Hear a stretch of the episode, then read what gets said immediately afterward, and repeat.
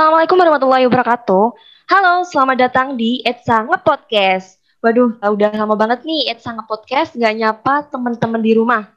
Kayaknya terakhir tahun 2020 kemarin deh. Dan alhamdulillah sekarang Etsa Ngepodcast kembali lagi hadir untuk menemani teman-teman di rumah nih. Oke, sebelumnya perkenalkan nama aku Rifka Indah Nizar. Biasa dipanggil Rifka Aku dari angkatan 2020 yang mana sekarang OTW semester 3 nih. Dan ini merupakan first time aku terjun di dunia podcast ya. Dan semoga uh, hari ini berjalan lancar ya. Dan kali ini aku nggak sendirian guys, aku ditemanin sama teman aku dari ETSA juga, yang bisa dibilang nih si cewek ambis lah ya. Uh, langsung aja kita sambut dengan teman kita, Aurel. Halo Aurel. Halo, halo Rifka. Halo. Kenalin dong Rel, biar kita semua tahu gitu. Nama aku Aureliana, kalian bisa panggil aku Aurel. Aku sama-sama kayak Rifka nih, sama-sama angkatan 2020 dan ini pertama kalinya terjun ke Edsanga Podcast. Gimana Rel liburannya? Liburan masnya di rumah atau gimana atau keluar? Harus di rumah dong, kan lagi PPKM, jadi stay oh safe oh, iya. semuanya bener-bener banget di rumah aja dan uh, kita bisa mempersiapkan banyak hal ya. Kayak misal memulai hidup produktif memulai memikirkan masa depan yang cerah gitu. Kayak benar kegiatan-kegiatan student exchange apalagi ya. Oh ya uh, ngomong-ngomong soal student exchange nih kamu tahu nggak sih Rel uh, program IISMA student exchange itu? Belum tahu nih baru dengar. Apaan tuh Nah, kebetulan banget di podcast kali ini kita akan bahas tuntas apa tuh IISMA, program studi session gimana tips and triknya lolos dan lain-lain. Langsung aja kita sambut Kak Mehrunisa. Halo Kak Meher. Halo Rifka. Uh, boleh dong Kak kenalin biar kita semua kenal gitu. Ya, nama aku Mehrunisa, biasa dipanggil Mehar. Aku mahasiswa semester 6 naik semester 7 PBI UII. Masya Allah, Kak, uh, cantik banget ya hari ini, Kak. Seger banget gitu. Terima kasih. Kalian juga loh. well prepare. amin. Amin, amin, amin. Gimana, Kak, kabarnya? Alhamdulillah baik. Walaupun agak jenuh ya di rumah aja. Wah, iya deh. Pasti jenuh banget karena ppkm tuh nggak bisa nggak bisa keluar ke mana-mana cuma di rumah doang ya iya betul. Ini Rifka sama Aurel di mana rumahnya? Saya di Balikpapan uh, kak. Kalimantan Timur. dari Jawa Timur kak. Wow. kak Meher sendiri dari mana? aku di Pandeglang Banten. Wah nggak jauh ya. Iya tapi kita masih satu pulau Rifka. Kalau sama Aurel jauh. Jauh banget. Oh bener juga sih satu pulau. Oh ya kak ngomongin soal students exchange nih, uh, boleh nggak sih Kak jelasin ke kita apa sih program students exchange IISMA itu? Iya, jadi IISMA atau Indonesian International Mobility Awards adalah programnya pemerintah untuk um, mendanai atau memberikan beasiswa kepada mahasiswa Indonesia untuk belajar di luar negeri selama satu semester. Jadi kayak exchange gitu, Waduh. student exchange. Keren banget, sumpah. Uh, Kak, bisa tolong jelasin nggak sih, Kak, apa aja persyaratan kayak misal dokumen-dokumen yang perlu disiapin nih buat daftar IISMA? Ya, jadi kriterianya mudah. Hmm, GPA, GPA atau IPK minimal 3, kemudian juga English Language Proficiency, kalau misalnya tuh full IBT itu 80, kalau ITP itu 550, IELTS 6, atau Duolingo English Test 100. Itu minimal nilainya. Kemudian harus mahasiswa semester 4 sampai semester 7, mahasiswa sarjana. Kalau berkas-berkasnya um, ternyata nggak rumit, yang dikumpulkan itu uh -huh. KRS, jadi um, IP, IPK kita selama kuliah, terus juga yeah. nilai proficiency English test, udah mm -hmm. gitu. Oke. Okay. Jadi Kak, kalau misal mau student extension nih ke sana nih, nah, terus untuk di kampus asalnya tuh KRS dan lain-lain sebagainya itu gimana Kak? Matkul dan lain-lain kayak gitu. Iya, jadi kalau dari ISMA sendiri itu ketentuannya kita um, mengambil 3 sampai 4 mata kuliah, itu setara dengan 20 SKS gitu. Kalau oh. untuk ketentuan konversi secara detailnya itu kita konsultasi ke prodi masing-masing gitu. Jadi kita nggak ngambil ah aku mau ngambil ini ini ini nih. Tapi tetap harus konsultasi. Boleh nggak ya kalau kita ngambil matkul geografi misalnya kita bahasa Inggris bisa nggak dikonversi? Kalau dikonversi kayak gimana? Itu nanti kita konsultasinya dengan kaprodi masing-masing gitu. Kalau dilihat-lihat dari persyaratan yang tadi kakak bilang itu sebenarnya iya sih kayak yang kakak bilang ya. Nggak mungkin nggak serumit yang kita pikirin. Cuman tetap aja butuh persiapan matang gitu. Apalagi Kamer ini kan salah satu mahasiswi yang berprestasi banget tuh di PBUI banyak banget pencapaian-pencapaian yang udah Kamer capai sampai detik ini. Termasuk kayak uh, top 5 mahasiswa berprestasi terus ada founder dari Bilik Kurang gitu-gitu jadi hmm. untuk kalau dibilang kakak lolos di Ismail yeah bener-bener pencapaian yang menurut aku tuh luar biasa banget gitu dan pasti teman-teman kepo gimana caranya buat masuk Bener ISMA ini lolos ke tahap ISMA ini. Nah, untuk persiapannya tuh Kak, kalau boleh tahu itu berapa lama sih Kak? Kan pasti butuh persiapan mateng banget kan, terutama di tahap-tahapan seleksi yang ketat banget gitu. Iya, kalau aku waktu itu kan lagi kuliah nih, lagi hektik-hektiknya kelas, tugas. Malah bener-bener gak ada persiapan jadi ya daftar aja gitu daftar English test tapi um, aku ngerasanya aku tuh lolos karena selama kuliah dari semester 1 sampai semester um, 5 itu aku bener-bener ngerjain tugas tuh all out gitu. Aku ngelakuin apa yang aku bisa. Bener-bener kalau misalnya belum terbaik ini aku revisi lagi revisi oh. revisi lagi dan ternyata hal-hal itu hal-hal kecil itu itu membuat nilai bahasa Inggris proficiency English tes aku uh, memenuhi kriteria gitu.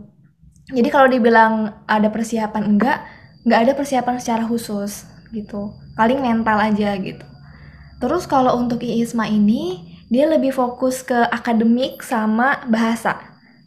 Jadi nggak ada mengumpulkan kayak CV gitu nggak ada. Masya Allah keren iya. kan Jadi kalian pasti bisa sih menurut aku. amin, amin, amin, amin. Pengurus PBI ya, kayaknya kalau ya misalnya PBI daftar itu insya Allah nilainya juga cukup sih. Amin, amin. Hmm. Senang banget nih Rifka nih. Amin. Rifka nih yang paling semangat banget Kak untuk program-program kayak gini. Rifka sama Aurel harus ikut. Harus, amin. Nanti boleh konsultasi ke Mehar. Kak, kalau misal kemampuan speaking bahasa Inggris kita masih kurang bagus, kurang fluent, gitu tapi sebenarnya bisa cuman apa ya ada aja yang bikin lupa vocabulary-nya atau pronunciation yang salah. Nah, bisa nggak sih kira-kira kita ikutan program ginian? Soalnya yang saya tahu tuh kemarin programnya rame banget. Ini kan da dari Kemendikbud ya programnya. Jadi otomatis pesertanya tuh dari mahasiswa seluruh Indonesia. Dan kemampuan speaking bahasa Inggris itu emang penting banget ya, Kak? Iya. Kalau ditanya speaking, pasti sangat penting karena di English Language Proficiency yang internasional, itu speaking itu ada. Sekalipun Duolingo. Jadi ada listening, reading, writing, and speaking. Tapi apakah speakingnya harus perfect? Apakah speakingnya harus fluent kayak native? Enggak. Yang penting understandable. Hmm. Gitu. Iya, jadi kayak gitu. Oke. Okay. Uh, jadi kalau misal kita belum terlalu fluent, ini bisa dong kita daftar ikutan ginian, ya kak? Iya, it's okay. Malah aku um, okay. aku kan diwawancara nih setelah setelah daftar. Jadi kita ke international office dulu ke Ayo UII. Jadi mereka yang hmm. arrange, terus kita daftar di websitenya, bukan di Google Form, di website uh, Merdeka Belajar IISMA. Abis daftar lolos, terus ke wawancara. Di wawancara ini aku bener-bener persiapin sampai satu kata pun itu aku pengen pronunciation-nya tuh sesuai gitu pas wawancara dengan pewawancaranya wow, ternyata pewawancaranya itu ya nggak fluent banget gitu tapi dipahami jadi aku merasa kayak oh memang bahasa Inggris itu tidak harus sesuai dengan native speaker tapi sebagai kita orang Indonesia okay, okay, okay. yang penting bisa dipahami dan si pewawancara ini nah. bilang Nehar uh, um, you are great katanya gitu padahal aku ngerasa deg-degan banget itu kan Wow. berarti kan bahasa Inggris aku understandable gitu Berarti walaupun ibaratnya nggak butuh yang bahasa Inggris yang perfect banget, tapi still kita harus persiapan matang juga ya Kak. Jadi sambil nunggu semester 4 nanti atau sampai semester 7 nanti, nggak ada salahnya untuk dilatih lebih lancar lagi. Toh juga nanti kan bisa ngasih more value buat diri sendiri gitu ya Kak. iya betul Keren banget Kak Meher. Iya, kalau boleh aku ngasih saran untuk Aurel sama Rifka, berarti masih semester 3 ya ini? Iya, semester 3. Iya, kalian dari sekarang Iya. itu bisa em, kayak ikut les bahasa Inggris atau misalnya otodidak satu hari satu jam aja untuk nonton video video sama ngerjain soal-soal TOEFL. Nah, Kak, Gitu. untuk bicara soal eh, platform belajar kayak gitu, eh, ada rekomendasi nggak yang bagus gitu, Kak? Biar kita tuh eh, tahu eh, ini tempatnya belajar bagus di sini, gini-gini. Nanti biar buat bekal ke depannya gitu, Kak. Ada rekomendasi nggak? Oh iya, kalau aku waktu itu semester 2, aku ngerasa grammar aku ancur sama aku nggak pede nih speaking. Akhirnya Heeh. aku les di Silax UI. Itu aku les, itu kan bayar. Kalau nggak bayar, itu ada juga. Aku selain yang bayar, aku juga belajar di platform-platform gratis kayak di YouTube. Kalau banyak banget kan. Mm, Mm-mm. kayak Kampung Inggris itu bagus. Terus juga ada yang native. Pokoknya klik aja TOEFL, latihan soal TOEFL dan pembahasan. Itu nanti ada. Kayak 50 menit kita ngedengerin terus ada pembahasannya juga. Seru banget. Kak, boleh tahu nggak nilai TOEFL-nya berapa? Nilai TOEFL Iya. em, berapa ya? Nah, TOEFL aku nggak inget kalau TOEFL. Ke itu kan, Kak, persyaratan IISMA-nya. Benar bukan? Iya, kalau aku pakainya Duolingo English Test. Pokoknya kalau di IELTS tuh aku iya. antara eh, 6,5 sampai 7 nilainya. Wow. keren. Iya, itu Wow, untuk keren. IELTS-nya. Mm-mm. Oh ya kak, tadi kan eh, kakaknya ngasih tips interview kayak eh, ternyata bahasa Inggris tuh nggak harus sefluent itu gitu. Nah, boleh nggak sih kak eh, ceritain ke kita apa aja yang ditanyakan kayak kisi-kisi gitu buat kita nanti. Iya, em, nggak sefluent itu, tapi memang kita harus berusaha ya. Kisi-kisinya tuh waktu itu yang ditanyain kayak kalau misalnya kamu di sana, kemudian kamu belajar dengan mahasiswa internasional di sana, lalu kamu mengalami ini nih kesusahan, apa yang akan kamu lakukan? Gitu. Terus aku jawabnya, em, aku akan mencari teman untuk belajar dan diskusi gitu. Dan aku akan konsultasi ke orang-orang yang lebih paham seperti senior dan mencari referensi-referensi baik online ataupun offline gitu. Terus mereka juga waktu pas interview itu nanya em, kontribusi apa yang kamu berikan setelah kamu pulang nanti ke IISMA. IISMA kan programnya pemerintah Indonesia. Nah, karena aku lagi fokus di bilik orang, bilik orang tuh kayak organisasi pengabdian masyarakat, ngajarin anak-anak. Itu aku bilang bahwa ilmu-ilmu yang aku akan dapatkan nanti di exchange ini akan aku terapkan setelah pulang di bilik orang ini gitu. Allah. Keren banget. Mantap Jadi selain banget ya. eh, kak, eh, Kak Meher ini tuh selain keterima di IISMA ini, dia juga keterima di banyak di PPL, PPL Aussie ya kak ya, bener kan? Terus Iya. habis itu Kak Meher juga jadi seorang founder di bilik orang tadi. Ya, keren banget guys. Kak boleh tahu nggak sih gimana Mhm. eh, tips gitunya, Ti- tips gitu ala Kak Meher biar kita lolos ke IISMA ini. Iya, em, sebenarnya kalau aku sendiri ya, em, dari PPL Australia ataupun founder ataupun ISMA itu nggak ada spesifik aku pengen ini, tapi selama perkuliahan itu aku aku aku benar-benar ngelakuin yang terbaik kayak misalnya writing, writingnya aku masih kurang bagus, aku coba untuk pakai Grammarly, terus aku minta feedback dari dosen, minta Oke. feedback ke orang-orang yang menurut aku bagus bahasa Inggrisnya. Itu aku terus lakukan dan akhirnya writing ini jadi penilaian di ISMA juga kan. Kayak Duolingo English Test um, IELTS itu kan writing. Kayak grammar Oh. juga writing. Itu sih. Jadi tipsnya um, doing the best di kuliahan ini gitu di perkuliahan. Dan selalu mencatat. Enaknya kita itu karena kita anak bahasa ya jadi apa yang kita kerjakan sekarang itu nyicil buat buat persyaratan student exchange Benar, benar, benar, Kak. Iya kan? Karena dia memang utamanya adalah yaitu English test dan eh, skor kita IPK. Benar-benar. Kak, kalau boleh tahu nih, untuk program ISMA sendiri kan, setelah kita baca-baca kemarin, kita telusuri kemarin, Kak Meher ini dapat di Turki ya, Kak? Universitas Turki. Nah, itu untuk kalau boleh tahu, programnya itu udah dimulai atau belum ya, Kak? Dan itu secara offline atau online gitu? Oke. Jadi kalau universitas Ya, itu itu bukan dapat tapi kita milih. Bener-bener milih. Kalian misalnya, wah aku pengen melihat kincir angin dan di tempat yang hijau, aku pengen ke Belanda. Kalian bisa pilih Universitas Twente. Gitu. Kalian mau melihat Menara Pisa dan em, tempat-tempat bangunan yang unik kuno, kalian bisa milih Italia ke Universitas Pisa. Jadi itu milih. Nah, aku milih Turki. Di situ Wow. di situ tadi apa pertanyaannya?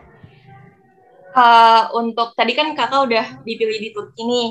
Mm-mm. Bentar, aku kok jadi lupa nanya apa? Gimana Ripka tadi, Jadi kakak Ripka? eh, setelah mendaftar, Mm-mm. mendaftar di IISMA kan udah keterima. Nah itu pembagian di universitasnya itu dipilihin oleh Kemendikbudnya atau milih sendiri gitu kak? Tadi Di universitas Iya. yang dituju. Itu milih sendiri yang tadi aku bilang ya. Bener-bener milih. Kayak Adisa ada kakak kelas kalian satu tingkat itu milih di Amerika. Di University California Davis, aku di Turki. Nah, di sana itu nanti beda-beda berangkatnya. Kalau Kak Adisa ini kemungkinan September awal karena mulai semesternya di kampusnya Oh. September, awal. Kalau aku September akhir gitu karena mulai perkuliahannya itu bulan Oktober awal. Offline apa online?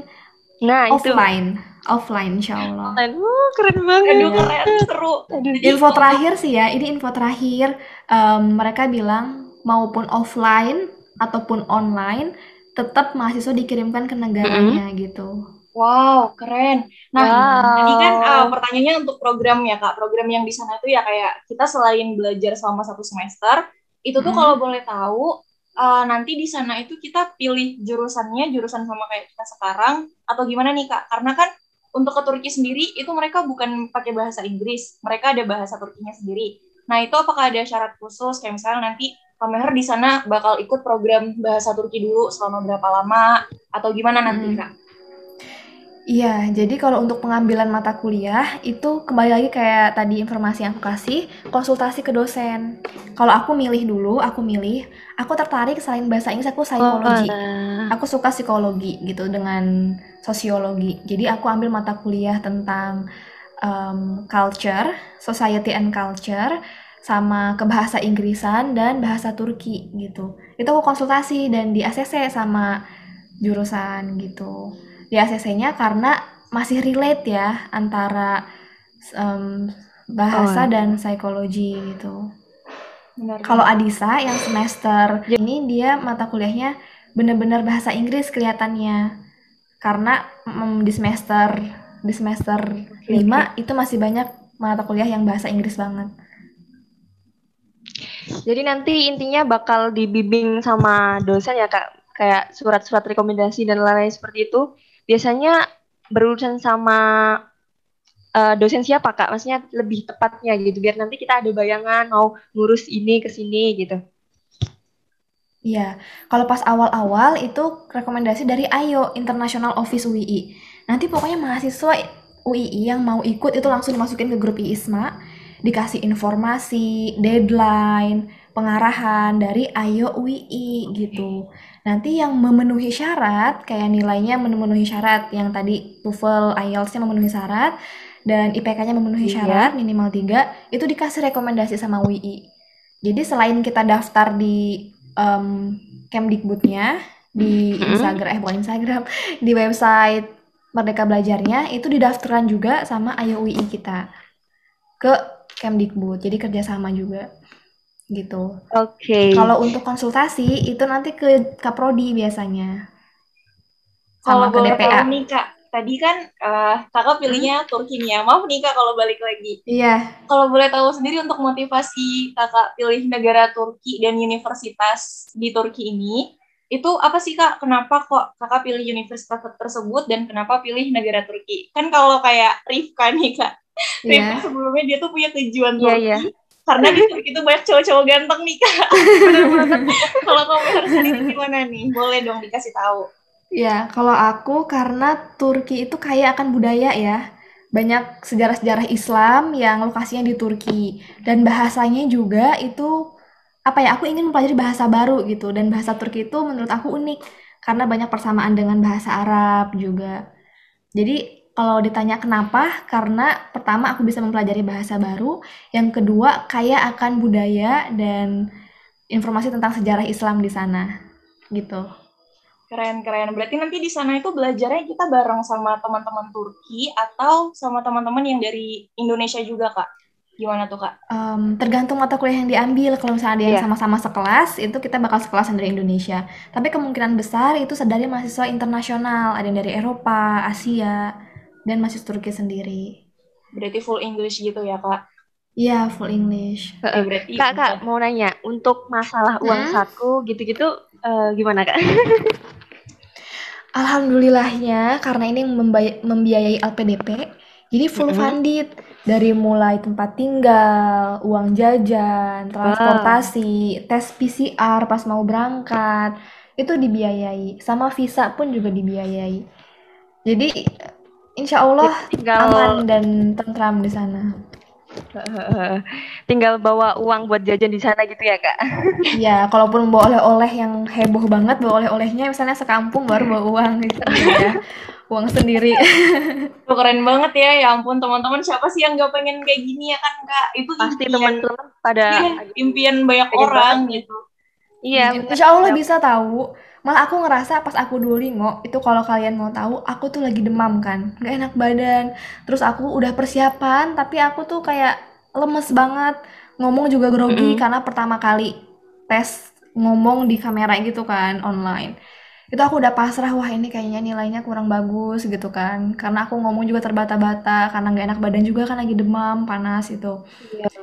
Ternyata pas lihat hasilnya di atas gitu kan, di atas minimal dan Alhamdulillah. alhamdulillah. Aku berpikir, wah kayaknya kalau mahasiswa bahasa Inggris banyak yang daftar, itu memang kayaknya bakal kebanyakannya lolos. Karena menurut mahasiswa bahasa Inggris itu tuh nggak nggak susah banget ternyata gitu.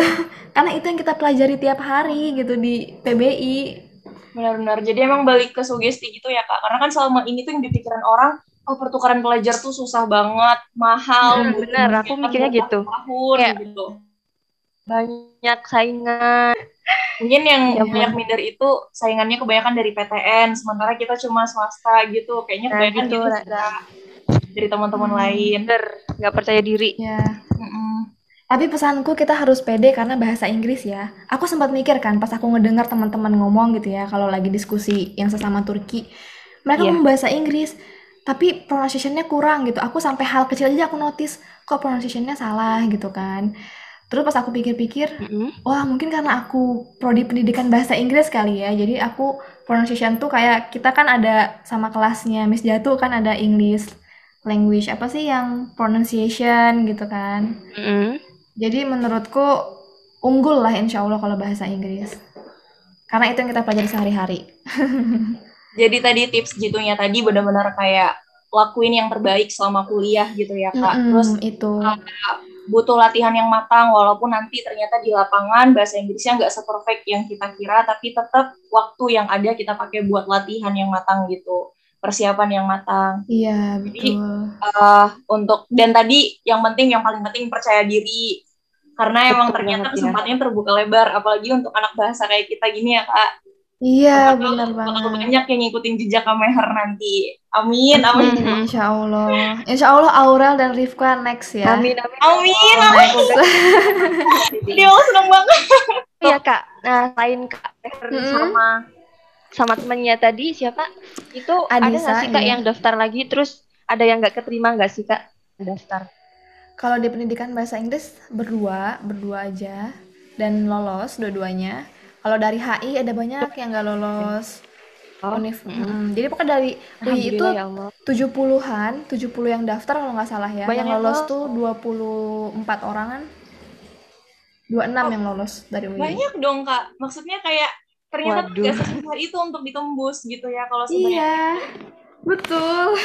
Kita 26 sampai kalau dia kan ada ratingnya gitu ya. Kita sejajar sama univ-univ PTN. Wow, keren. Iya, betul. Ini beneran makin ini nih makin termotivasi beneran deh kak. Karena sebelumnya tuh kayak Keren, keren, keren. sebelumnya keren kan kita banget. cuma bisa baca-baca info dari Google atau dari Instagram gitu ya kak. Dan Mm-mm. dilihatnya tuh pokoknya prosesnya ribet banget ya. Baru ini yang benar-benar sharing sama yang lolos dan ternyata masih revive banget gitu. Kalau itu tuh nggak sesusah yang kita pikirin. Iya, betul. Ternyata nggak sesulit itu. Iya. Terus yang wawancara juga bener-bener ramah gitu loh. Jadi bener-bener enjoy banget kayak ngobrol gitu loh. Bener kak, bener banget. Emang kalau wawancara itu ngaruh banget ke kita. Wow. Apalagi ini pakai bahasa Inggris gitu kan kak. Kalau misalnya nanti dilihatnya udah serem, nyeremin kayak kaku gitu, kita pasti ikutan tegang gitu. Bener-bener Betul. banget. Nah kalau uh, untuk Ba- berarti pakai bahasa Inggris ya, Tak? Iya, full Iya, wawancara full English. Oh my God. Gitu. Terus satu lagi mungkin ya, eh, untuk tips kalau kalian yang benar-benar khusus son em, dipersiapkan, yang pertama Mm. TOEFL itu latihan TOEFL dari sekarang. Yang kedua itu kalau bisa sih kalian engage dalam pengabdian masyarakat Hmm. gitu. Karena negara, karena dibiayai negara, mereka akan menanyakan kita pulang akan untuk apa gitu. Kita akan menyumbangkan apa ke Indonesia gitu. Nah, ini Hmm. nih Kak, eh, ada yang mau nanya nih sedikit. Dari, tapi maaf ya Kak, kalau misalnya sedikit keluar dari ISMA. Kakak ini kan founder dari Bilik Orang nih Kak. Boleh nggak tolong dijelasin sedikit gimana awalnya Kakak ngebentuk Bilik Orang dan gimana kenapa eh, Bilik Orang itu bisa jadi sampai sekarang gitu, bisa sebesar ini sampai sekarang gitu. Boleh Kak, tolong dijelasin. Iya, sebenarnya aku tuh yang aku lakukan itu bener-bener nggak ada yang bener-bener niat dari awal aku pengen ini. Jadi beli kurang pun sama. Em, aku tuh kayak aku kan suka jalan pagi ke kampung atas. Aku tinggal di rumah oma aku Hmm. tahun kemarin. Itu aku jalan pagi ke kampung atas. Kalau pagi-pagi tuh maraton gitu ya. Terus aku ngeliat anak-anak tuh dari pagi sampai sore itu main terus. Sampai aku tanya, ibu ini ada sekolah nggak? Bukannya sekolah online kata aku. Terus kata ibu-ibunya, Iya Neng, tapi biasalah anak-anak mah katanya mamahnya kerja, anak-anaknya mah main aja pengennya katanya gitu. Akhirnya aku berpikir, wah berarti mereka nggak sekolah gitu kan, nggak belajar. Akhirnya aku sama teman-teman aku yang di Pandeglang, mahasiswa juga, itu aku bikin komunitas lah. Waktu itu cuma lima orang untuk setiap hari Minggu nemenin mereka baca buku gitu. Kita baca buku majalah Bobo gitu-gitu. Dan lama kelamaan mereka suka dan tambah banyak orangnya. Akhirnya kita em, pakai posyandu sana untuk jadi tempat untuk baca buku. Dan bukunya juga sekarang udah lumayan banyak. Nggak hanya majalah tapi ada board book buku yang tebel warna-warni kayak gitu. Sekarang sebenarnya belum besar tapi alhamdulillah sudah dikenal dengan masyarakat dan bisa mengajak anak-anak lebih semangat untuk membaca. Jadi kalau FYI memang yang aku tempatin ini kampungnya bener-bener kampung banget gitu. Anak-anaknya tuh bener-bener benar-benar ba- belum terpapar sama hal-hal baru. Bahkan buku aja bagi mereka buku bacaan tuh sesuatu yang baru banget gitu. Makanya mereka excited banget gitu. Berarti Gitu. untuk targetnya itu baru di satu tempat itu ya Kak? iya benar. iya. Bener banget ya ampun. Jadi Keren, selain kakak Meher ini eh, Mas lolos IISMA terus habis itu PPL Aussie dan lain-lain dia itu sebagai founder eh, dan mengabdi ke masyarakat itu guys keren banget. Makanya eh, apa ya perjalanan Kak Meher ini patut kita jadikan sebagai motivasi gitu ya sebagai mahasiswa. Benar-benar Hmm, banget. Nah, untuk selanjutnya nih Kak, kalau kita boleh tahu motivasi Kakak, tadi kan udah motivasi pilih kampus, motivasi pilih negara gitu. Nah, untuk pilih program student exchange sendiri, kan dulu Kakak pernah lolos PPL nih, PPL di luar negeri. Kenapa sih Kakak kayak gencar banget untuk ikut program ISMA ini? Mungkin dari segi eh, emang dasarnya programnya tuh udah bagus banget yang disediain buat mahasiswa-mahasiswa Mm-mm. Kak. jadi kayak buka peluang lebih besar lagi gitu. Mungkin gimana dari Kak Maher? eh meher maaf Hmm. Gimana apa tadi harapan apa? motivasi Motivasi, Kak ya boleh motivasi boleh harapan Oh boleh iya. Kalau motivasi itu aku aku orangnya emang suka em, mencoba hal baru dan ke tempat-tempat baru. Karena menurut aku ketika kita keluar dari tempat kita, kita melihat bahwa banyak orang yang lebih hebat dari kita dan kita bukan apa-apa gitu. Semakin aku keluar, semakin aku melihat orang-orang di Australia, itu aku merasa kayak wah gitu kan, orang Indonesia itu masih jauh di bawah dan masih banyak harus belajar gitu wawasannya juga. Dan wawasan itu em, utamanya adalah dari experience. Experience is the best teacher Benar. gitu. Iya, jadi itulah motivasi aku gitu. Kalau di Australia fokusnya adalah ngajarin bahasa Indonesia ke orang-orang Australia. Kalau IISMA adalah kita yang belajar, tidak hanya belajar bahasa Inggris tetapi belajar bahasa baru. Di Turki kan bahasanya Turkish gitu. Kemudian juga bertemu dengan orang-orang dari berbagai negara gitu. Jadi motivasinya yaitu aku ingin eh, memperbanyak pengetahuan budaya dan pengalaman. oke Iya. kalau untuk harapannya sendiri kak dari program ini kakak berharapnya apa nih Harapannya sih aku bisa adapt ya, bisa beradaptasi dengan baik karena tentunya pasti banyak hal yang beda ya dari orang-orangnya juga dari culture-nya beda. Aku berharap bisa survive gitu dan bisa mengikuti pelajaran dengan baik juga. Karena isu-isunya em, belajar di Turki itu kayak seminggu misalnya kayak kita gitu. Cuman mereka kayak em, kuliah, project, quiz itu di hari yang sama gitu. wow Dan, dan aku berharap banget, berdoa banget supaya bisa lancar gitu di sana. amin amin Wow. bisa sih kak Meher insya Allah bisa kak Meher rumah keren udah sejauh ini gitu. Amin. Kalian juga bisa banget. amin Sebenarnya kalau kalian lihat Amin ya ya, kalau kalian lihat kayak Iisma, bilik orang, itu sangat relate dengan pelajaran bahasa Inggris. Bilik orang relate-nya di mana? Nanti relate di mata kuliah kalian semester 4 atau 5 tentang classroom management. Bagaimana memanage anak-anak. Anak-anak tuh kan paling gak suka disuruh. Berarti gimana? Kayak diajak, dikasih reward. Itu kita tahunya dari mana? Dari mata kuliah Oke. classroom management di PBI. Jadi hal-hal yang aku ambil, yang aku tekuni itu adalah benar-benar relate dengan mata kuliah kita. Makanya kalau ditanya tips Relate, and trick, iya, iya. tips and tricks, aku bilang pelajari mata kuliah dan kelas di PBI dengan serius dan selalu mencatat. Itu tips and tricknya. Wow, oke oke oke. Iya. Kalau kalian Aurel sama Rifka orang yang ambis, itu bagus. amin ya moga aja ambisnya awet deh kak sampai nanti iya, ambis yang sehat ya. amin ya Allah Ya Allah, amin. Ya kan sejauh ini udah banyak program-program selain ISMA nih yang mungkin eh, sejalan sama ISMA kalau kita lihat nih banyak banget ya prestasinya Kamehar termasuk nerbitin buku juga. Mm-mm. Benefit yang kakak dapat ini selain kayak nambah pengalaman baru karena kan biasanya kalau ikut kayak gitu tuh pasti banyak mungkin selain wawancara itu ada kayak disuruh nulis paper atau esai atau segala macam gitu. Nah itu tuh kan butuh gimana ya kak? Butuh latihan berkali-kali. Mm-mm. Nah, selain dari emang pengalaman baru nih yang menurut kakak benar-benar berpengaruh banget ke tahapan yang sekarang, yang dari dulu-dulu, itu ngebantu kakak banget di ISMA. Itu apa aja, Kak? Benefit Iya. yang kakak dapat. Oke, kalau dari ya ISMA itu kan ada writing. Kita ada beberapa esai, ada sekitar 4 sampai 5 pertanyaan.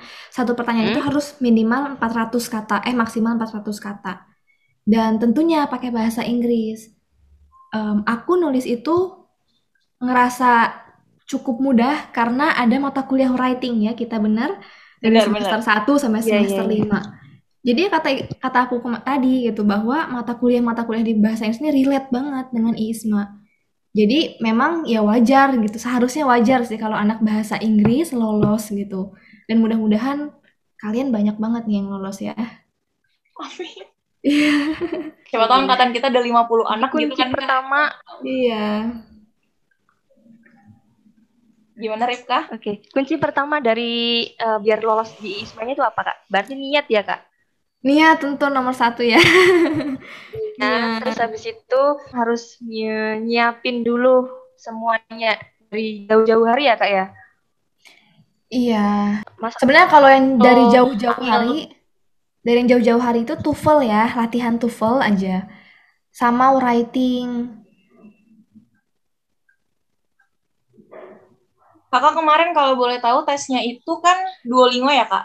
Iya. Itu tesnya tuh gimana sih, Kak? Kan yang selama ini yang benar-benar kayak umum gitu, ya TOEFL, IELTS, gitu-gitu. Nah, kalau tes yang ini tuh gimana aja, Kak? Harapannya, terus apa yang bakal diuji gitu? Ya, Duolingo ini satu jam ya kalau nggak salah satu jam kemudian ada empat skill reading writing speaking and listening kalau bagian listening itu ada orang yang ngomong native speaker terus kita ketik apa yang mereka omongkan gitu terus kalau reading itu ada soal kayak passage kayak kalimat paragraf nanti kita melengkapi yang kosongnya apa Hmm. Mm-mm. Kalau yang apalagi satu lagi speaking itu nanti ada gambar, misalnya gambar gambar roket. Aku waktu itu dapet gambar roket, terus ada api, ada serpihan roket yang jatuh. Terus aku suruh ngedeskripsiin ini gambar apa gitu. Aku bilang ya ini gambar roket. Kemudian karena dia karena dia apa melesat ke atas, jadi ada puing-puing bagian dia yang jatuh kayak gitu. Kayak ngedeskripsiin Terus satu lagi apa ya tadi reading, listening, writing sama speaking ya, speaking belum. Berarti Iya, iya, belum. Duolingo speakingnya itu dia mirip-mirip kayak di IELTS gitu ya Kak. Bedanya kalau IELTS speaking dia ada orangnya langsung, tapi nanti kita bisa deskripsikan sesuatu gitu. Iya, sebenarnya kalau kalau kalian orang yang pemalu gitu ya, kalau ketemu orang baru jadi deg-degan banget, Duolingo English Test cocok loh buat kalian. Iya, denger-dengernya juga kayak gitu Kak. Iya. Kayak lebih enak yang Duolingo gitu. Betul, Tadi Duolingo minimal nilainya berapa Kak kalau boleh tahu tadi? 100 minimal. 100 Duolingo itu setara dengan IELTS 6,5 apa 6 gitu. Rata-rata Eh, TBI di atas sih. Berbayar 600 ribu. Wow. Jadi harus disiapkan matang-matang gak sih kak? Karena Iya, bayarnya udah mahal. benar. Nanti ada simulasi juga kok, jadi dia ada simulasi gratis gitu, 15 menit. Walah, iya iya. iya. Terus kalau kalian lolos, kemarin sih aku pas lolos kan 600 ribu. Itu digantiin sama PBI uangnya. Wow, Iya, jadi bener wow. Jadi jurusan kita itu Enak sama banget. univ kita tuh suportif banget gitu. iya benar-benar benar banget. Mm. Rasa banget sih Kak sampai sekarang gitu kalau Hmm. Universitas Indonesia eh Universitas Islam Indonesia tuh bener-bener kayak support mahasiswanya banget buat join-join program-program kayak gitu. Rasa Iya, banget. betul. Alhamdulillah ya. Iya benar. Apalagi emang udah jurusan ini Oh dari Kak. gitu. Mm. Gimana Rifka? Putus-putus gak sih suaraku? Udah udah enggak? Ya ampun. Oke. Eh, selama perkuliahan kan banyak pasti banyak tugas, banyak deadline yang bakal apa ya disusul gitu kak. Nah, gimana sih kak cara memanage waktu ketika kakak pengen daftar ini, terus habis itu kan di samping itu kan kakak juga sebagai seorang founder, jadi pasti sibuk banget kan, apalagi udah daftar study session kayak gini kak. Eh, gimana cara memanage waktu ala kak Meher sendiri? Ya, kalau aku kayak bilik kurang kan hari Minggu aja. Jadi kalau untuk hari Senin sampai Jumat tuh aku benar-benar waktu tuh untuk kuliah. Kalaupun ada yang dari kuliah, em, bukan kuliah misalnya ada tiba-tiba disuruh siaran radio, itu aku lakukan setelah kuliah. Jadi memang kuliah itu nomor satu. Baru Oh, iya. setelahnya yang lain gitu. Tapi sama-sama penting. Penyiar radio gitu. du- juga ya mbak ya? Kenapa? Eh, penyiar radio di apa namanya di Izon. UI di PBI. Iya. Bener banget. Wow. Keren Multi talenta lah ya Mbak Meher ini. Iya. Multitasking juga. Semua dikerjain gitu. Nah, kalau boleh tahu nih, Kak, hal-hal yang mungkin pernah ngehambat Kakak selama proses-proses tadi, itu Hmm. apa aja sih, Kak? Dan gimana Kakak solve the problem gitu? Kalau boleh tahu nih.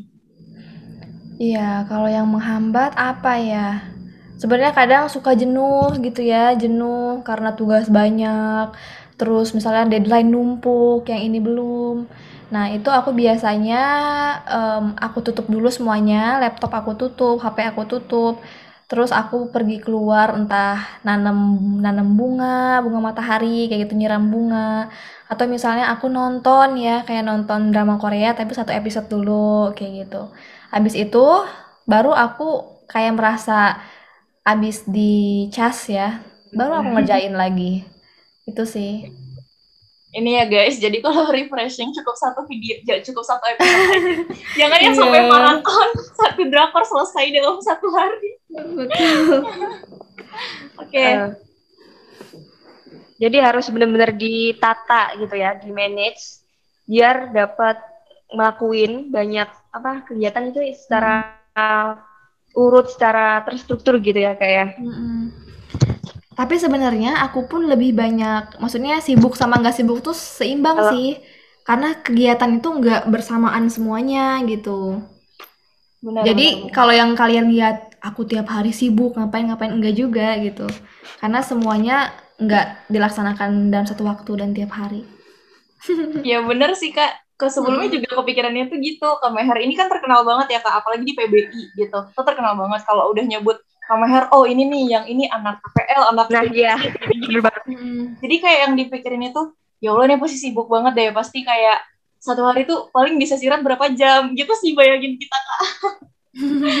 pokoknya Aku juga, mm, pokoknya di mata kita tuh Kamer tuh sibuk banget.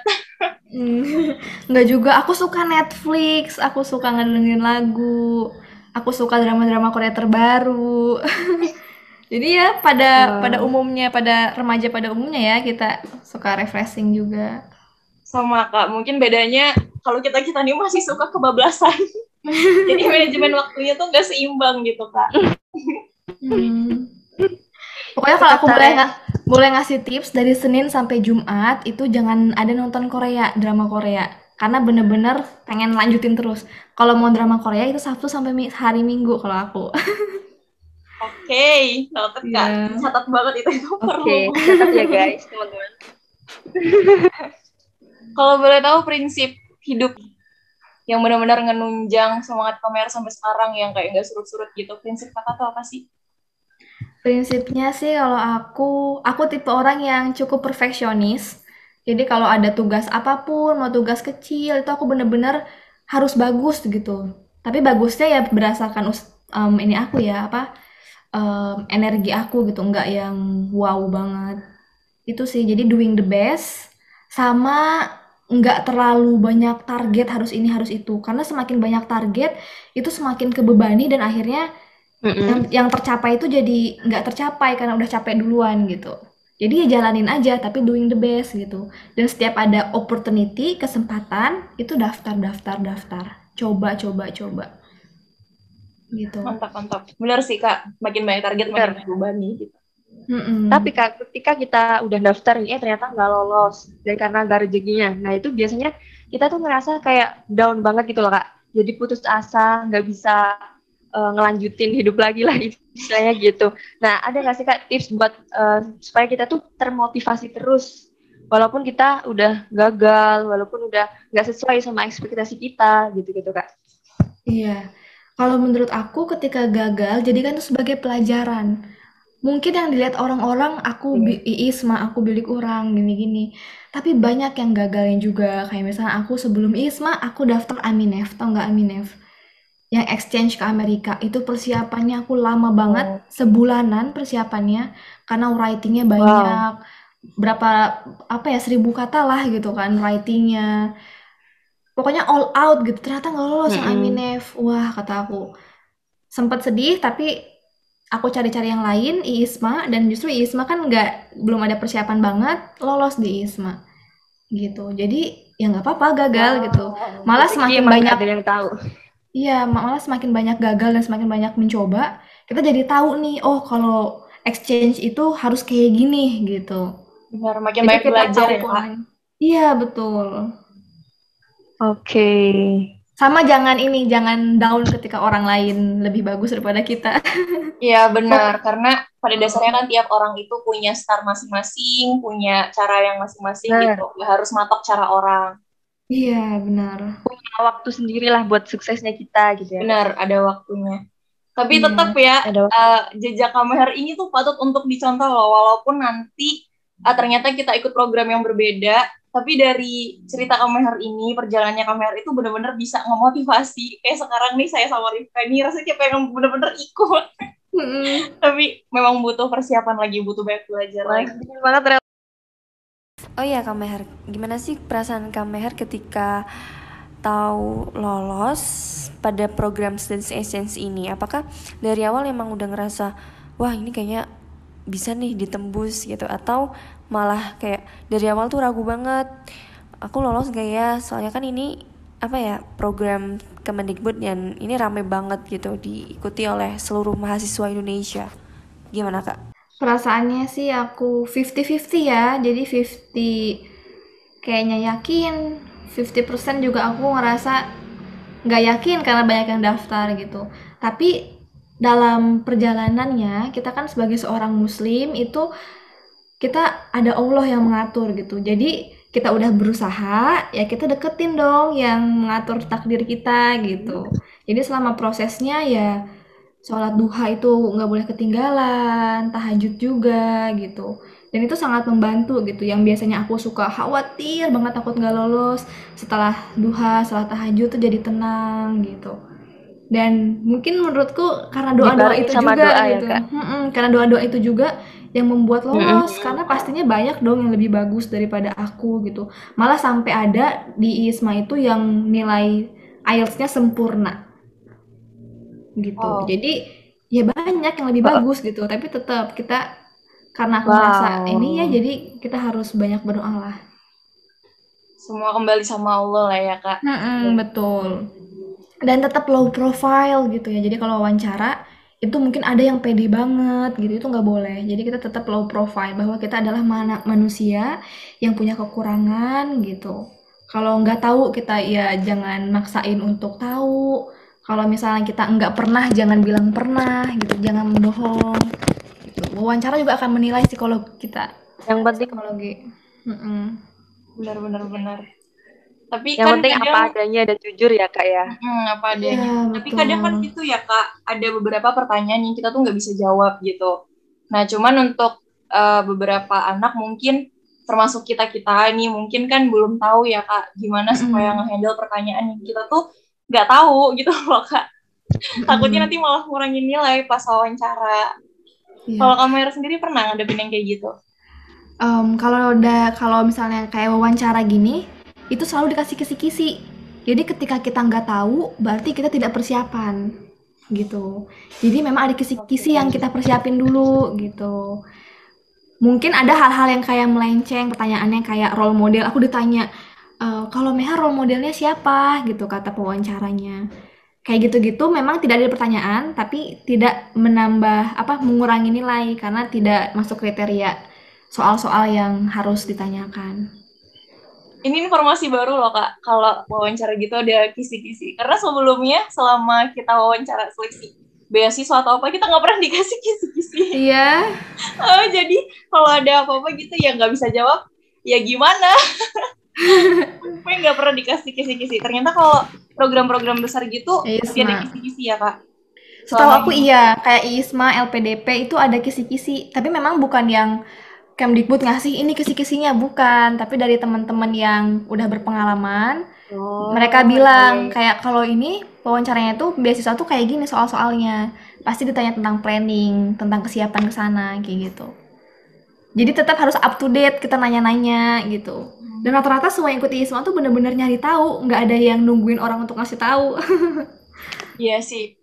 Iya. Benar-benar harus cari tahu sendiri, riset-riset gitu ya kak biar nanti pas interviewnya tuh kita bisa jawab dengan lancar gitu betul sebelum ditutup nih kak boleh dong ngasih pesan untuk teman-teman pendengar dan closing statement dari kakak sendiri iya kalau boleh tahu nih pendengarnya berarti masuk PBI ya iya iya kak iya kalau boleh ngasih pesan teman-teman yang semester 1, semester sampai semester 4, adik-adik kelas mehar, um, tetap yang nomor satu adalah kuliah dan di kuliah itu doing the best di PBI. Jadi lakukan yang terbaik. Tugas-tugas kalau bisa tidak hanya tepat waktu tapi berkualitas.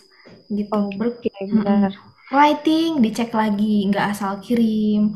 Layout kalau bisa rapih kenapa enggak gitu kan kayak gitu-gitu tuh hal-hal kecil pokoknya perhatikan dengan baik dilakukan dengan baik dikerjakan dengan baik dan disubmit dengan sesuai deadline hal-hal kecil itu akan membantu um, menyukseskan hal-hal besar seperti ISMA karena aku pun sendiri tabungan terbesar aku ikuti ISMA lolos bisa bangun beli kurang adalah karena aku serius gitu kuliah di PBIUI kayak gitu.